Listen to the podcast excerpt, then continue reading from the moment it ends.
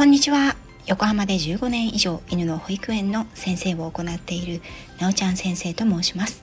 こちらの番組ではたくさんのワンちゃんや飼い主さんと関わってきた私が日本の犬と飼い主さんの QOL を上げるをテーマに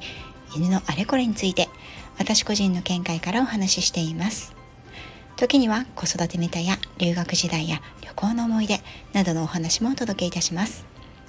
さて今回は前回の犬の好奇心とはに引き続き私の経験則から好奇心の強い犬警戒心の強い犬についてお話ししようと思います。犬には生まれつき好奇心の強い個体警戒心の強い個体があります。もちろん犬種や後天的学習環境要因も大いにあります。どちらの方がより扱いやすいのか。トレーニングの面で言えば好奇心が強い個体の方が断然トレーニングがしやすく扱いやすくコミュニケーションや信頼関係を築きやすいという面があります。好奇心が強いということはモチベーションが高いということでもあります。ただし好奇心旺盛な犬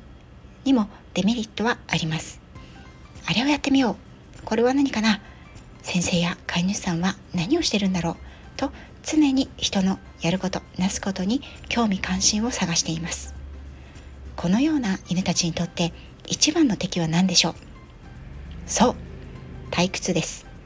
この手の好奇心旺盛でさらに若く活動的なワンちゃんであれば刺激がないということは一番の問題になりやすいんです。題して頭が良いと言われる犬種の代表ボーダーコリーやプードルシェパードなどは精神的活動身体的活動の2つが伴っていないことで吠えつきや髪などの問題行動が出やすいということはよく知られています。好奇心旺盛な犬たちにとってお留守番というのは恐怖ワードになりやすいです。そうでなくても犬は人と共にあるというように進化をしてきていますから飼い主さんと離れて一頭取り残されるということはとっても苦手なんですよね。さらにお留守番には刺激が少なく知的好奇心も身体的好奇心も満たすものが不足します。それらの要素が相まって分離不安でないとしてもお留守番が苦手。吠えてしまう。お留守番中にいたずらをする。そういう子はとても多いです。お散歩中やちょっとした刺激にも自ら確認しに行って匂いを嗅ぎに行くような好奇心の強いワンちゃんにお留守番をしてもらう時には知的好奇心を少しでも満たせるようなチーク玩具を用意してあげたりテレビなどで画像や音を流してあげるようにしましょう。子犬の頃から好奇心の強い犬は際立っていて特に落ち着きがないどこにでも顔を突っ込むじっとしていないと言われるようなワンちゃんの方がより好奇心が強い個体になります。ただし一般的にご家庭に迎える8週例から10週13週例ぐらいの子犬というのは第一社会科期の真っ最中にあります。この時期の犬というのはそもそもほとんどが警戒心より好奇心の方が強いので持っている個性よりも好奇心が強く前面に出ていることがあります。6ヶ月頃を過ぎると突然警戒心が強く出てくるということがあるんですね。好奇心旺盛なワンちゃんは特に大型犬に関しては子犬の頃に大変苦労なさる飼い主さんがいます。力任せに何でも鼻を突っ込みぐいぐい引っ張って飛びついたり走り出したりとにかく落ち着きがない。何でもすぐ口に入れるなどなど。先生いつになったらこの子は落ち着きますかね？と聞かれることはよくあります。ですがいわゆる暴れん坊ちゃんたちは私たちトレーナーにとってはとっても可愛く手のかかるほど可愛い子としていつまでも記憶に残りやすいというものも確かなんですよ。この高いモチベーション有り余るエネルギー好奇心をトレーニングや人とのコミュニケーションに向けられればとても良い。信頼関係が築けるからです。他方で警戒心の強い個体というのも生まれつきあります。これはトレーナーとしては気を使う案件です。ですが多くの場合家庭においては落ち着いた良い子として見られることもあるんですね。好奇心より警戒心が強いため飼い主さんから離れようとせずお散歩でもぐいぐい引っ張るというよりは飼い主さんの視界の範囲の中でついて歩きます。知らない土地に行けばなおさらぴったりついて歩いてくれます。目立ちたくないので外で吠えるということもあまりありません。このタイプの子が問題ありとしてトレーナーの門を叩く時には成犬になってからということも多く。飼い始めてすぐどうしたら落ち着くのかわからないと言って連れてこられる好奇心旺盛でハイパーで多頭なワンちゃんたちとは全く違い問題を持っていきます。場合によっては34歳になってから突然噛むようになりましたなどの問題でご相談に来られるということも少なくありません。内弁慶で分離不安気味なので室内ではよく吠えるということがありますが屋外やアウェーの土地では借りてきた猫ならぬ借りてきた犬状態になることがあります。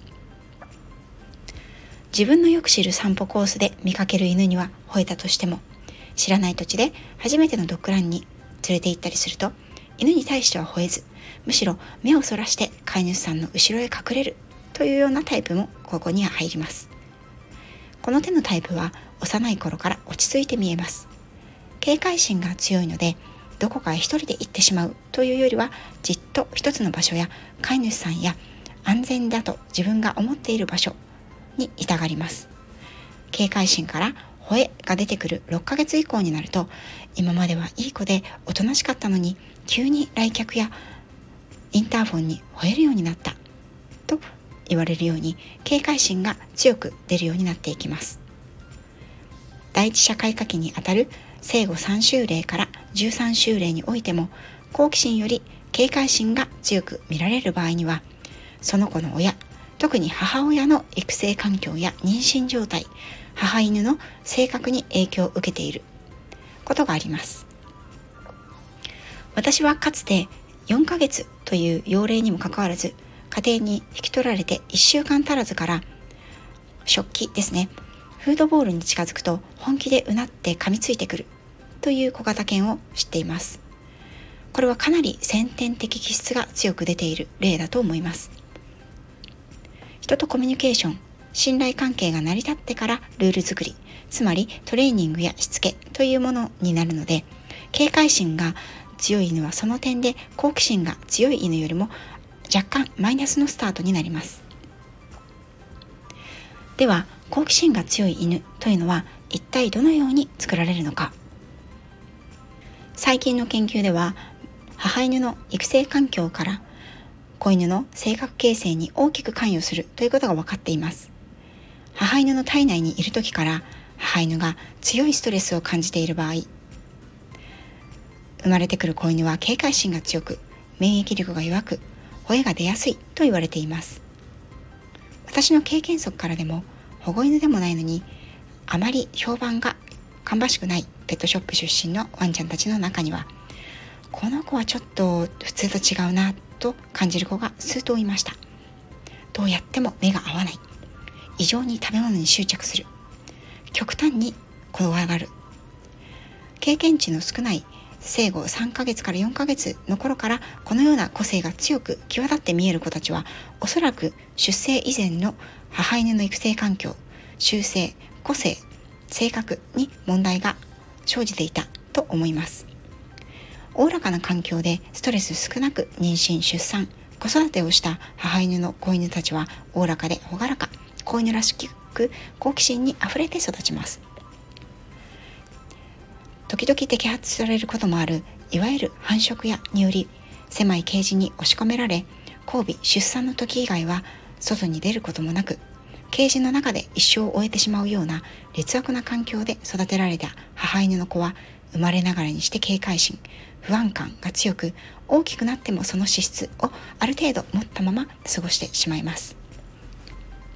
残念ながら私たちのように何百頭もの犬たちを見てきた業界の人間にはこの子がどんな風なところで生まれて育ってきたのかというのがある程度予測がついてしまうものです。好奇心旺盛で活発暴れん坊な子。警戒心が強く内弁慶で神経質な子。もしかしたら飼い主さんにとっては後者の方が扱いやすく家の中で誰とも接触せずに飼うだけなら問題がないと思われるかもしれません。ですが当の犬本人にしてみれば世の中には怖いもの一歩お家の外に出ると警戒しなくてはならないものがたくさんあそういった生き方の方がきっと疲れるしストレスが溜まっていく一方だと思います。好奇心旺盛な活発で暴れん坊な犬にとっては世界は興味関心を引くものばかり。あれはどうなってるんだろうと毎日が探検で新鮮です。あなたが犬ならどちらの方が良いですか？世界は楽しいもの未知のもの冒険に満ち溢れている世界か。怖いもの警戒しなくてはならないもの自分の身を守らなくてはいけないものに溢れている。そんな世界か。それでは警戒心の強い犬はどう対処していったらいいでしょうか？ということで次回は警戒心が強い犬への対処法をお話ししていこうと思います今回も最後まで聞いていただきありがとうございました。